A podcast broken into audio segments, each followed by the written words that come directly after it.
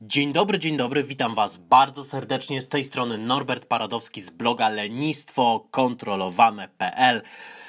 A to jest podcast Szkoła Determinacji. Dzisiaj chciałbym Wam opowiedzieć o jednym czynniku, który moim subiektywnym zdaniem znacząco może osłabić naszą determinację. Jednocześnie ten sam czynnik, odwrócony, jego rewers, może poprawić naszą determinację. O co chodzi? Chodzi o to, w jakim humorze jesteś, w jakim jesteś nastroju. Mówiąc językiem bardziej powiedzmy psychologiczno-coachingowo-rozwojowym, jaki masz stan, w jakim jesteś stanie emocjonalnym. Stan emocjonalny ma to do siebie, że bardzo, ale to bardzo mocno wpływa na naszą percepcję świata który nas otacza. Bardzo mocno wpływa na to, jak widzimy rzeczywistość, jak ją odbieramy, jak o niej myślimy, jak myślimy o innych, jak myślimy o sobie, jak myślimy o świecie, jak myślimy o możliwościach.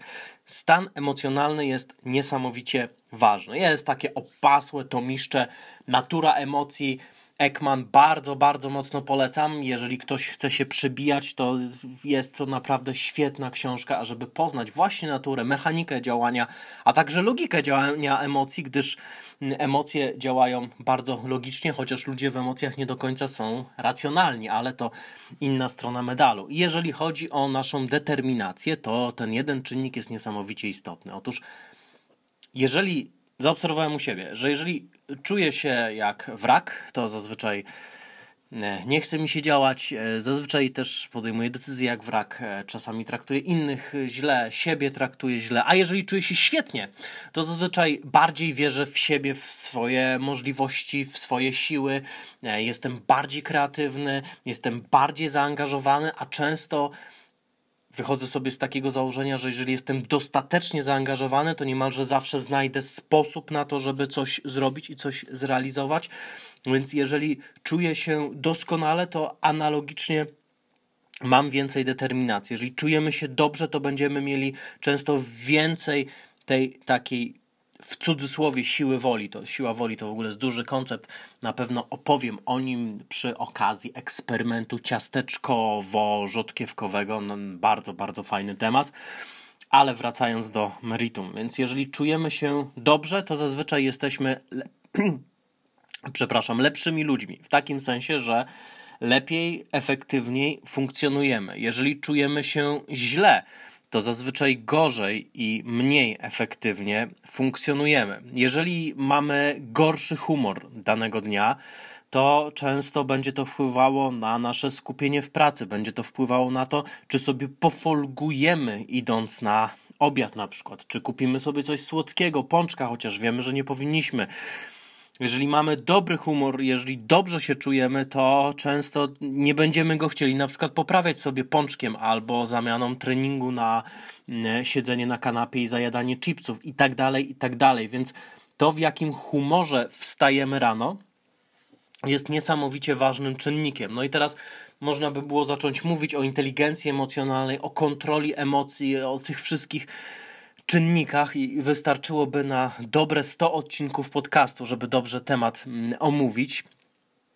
Natomiast moim zdaniem warto zadawać sobie mm, pytanie wieczorem, w jakim humorze dzisiaj byłem, w jakim humorze wstałem, w jakim nastroju funkcjonowałem i jak to wpłynęło na mnie, na moją efektywność, na moją determinację.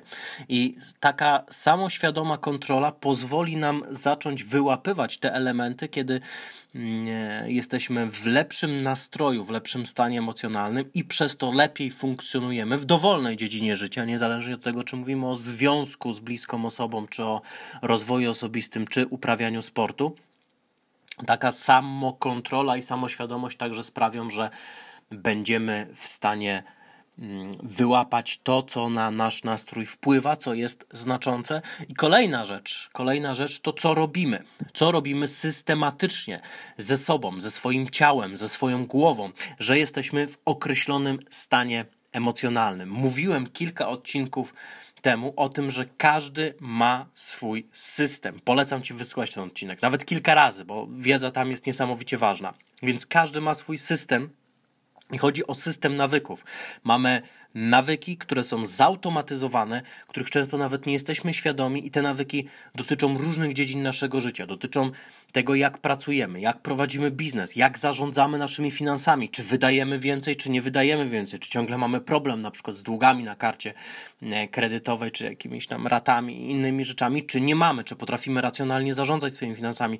Mamy nawyki w naszych związkach tych dalszych i tych bliskich, tych najbardziej intymnych. Mamy nawyki dotyczące uprawiania sportu albo nie uprawiania go, bo wyobraź sobie, że jeżeli uprawiasz sport trzy razy w tygodniu, to jest to nawyk, a jeżeli nie uprawiasz sportu trzy razy w tygodniu, ale trzy wieczory spędzasz przed tym no, przysłowiowym trochę Netflixem, to także jest to jakiegoś rodzaju nawyk ugruntowany. I w końcu mamy nawyki emocjonalne. Nawyki emocjonalne generują nasz stan. Tak samo jak większość rzeczy w ciągu dnia e, robimy zupełnie nawykowo, podobnież nawet do 90% rzeczy, które robimy w ciągu dnia, robimy nawykowo, tak też mamy nawyki emocjonalne, więc warto się przyjrzeć temu, jaki jest nasz system emocjonalny i popracować nad tymi nawykami, które pozwolą nam wygenerować więcej dobrych, fajnych, przyjemnych, wspierających nas emocji. Emocji, które są przydatne do tego, żebyśmy działali efektywniej. I oczywiście nie chodzi tu absolutnie o to, żeby przez cały dzień być w skowronkach i czuć się wspaniale, bo to zupełnie tak nie działa i nie zawsze tak możemy. Prawie nigdy tak nie możemy. Człowiek w ogóle skonstruowany doskonale do tego, żeby przetrwać, a nie do tego, żeby odczuwać szczęście. Ale myślę, że nasz standard funkcjonowania emocjonalnego pod kątem przyjemnych i wspierających emocji powinniśmy z jednej strony podnosić, a z drugiej strony dążyć do standardów, w którym nawet przy najmniej sprzyjających emocjach po prostu działamy i skupiamy się na robieniu. Jednak te dwie rzeczy się nie wykluczają. Jeżeli wesprzemy swoje emocje, to emocje będą wspierały nas i będą wspierały te działania, które chcemy wykonywać, niezależnie od tego, co to tam jest, czy jakieś skupienie w pracy, czy nowy projekt, czy trening, czy rozwój osobisty w postaci czytania czegoś wartościowego, czy jeszcze coś innego. Więc warto spojrzeć na swoje nawyki emocjonalne, ta samokontrola, to um, sprawdzanie tego, w jakim byliśmy humorze, co ten humor zmieniło, co wpłynęło na nasz nastrój, kiedy, w jaki sposób, bez wątpienia uświadomią nam nasze nawyki emocjonalne, warto wdrażać nowe nawyki emocjonalne. Warto też uświadomić sobie, że w dużej mierze, częstokroć nasz stan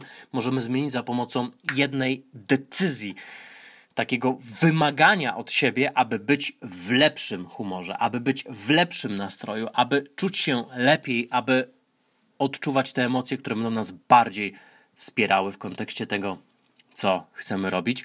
Jednym z takich nawyków emocjonalnych jest kodeks emocji. I opowiem o tym. Zapraszam do dalszego słuchania podcastu, a dzisiaj już życzę Wam dobrego dnia, dobrego wieczoru, dobrego tygodnia albo weekendu, w zależności od tego, kiedy słuchacie.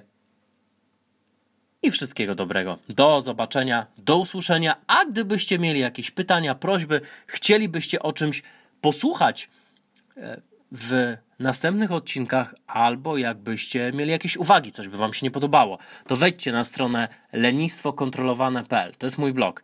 I tam jest zakładka kontakt, możecie wypełnić formularz otrzymam od Was wiadomość. Zapewniam, że odpowiadam na każdą wiadomość. Kłaniam się Wam bardzo serdecznie, życzę wszystkiego dobrego i do usłyszenia.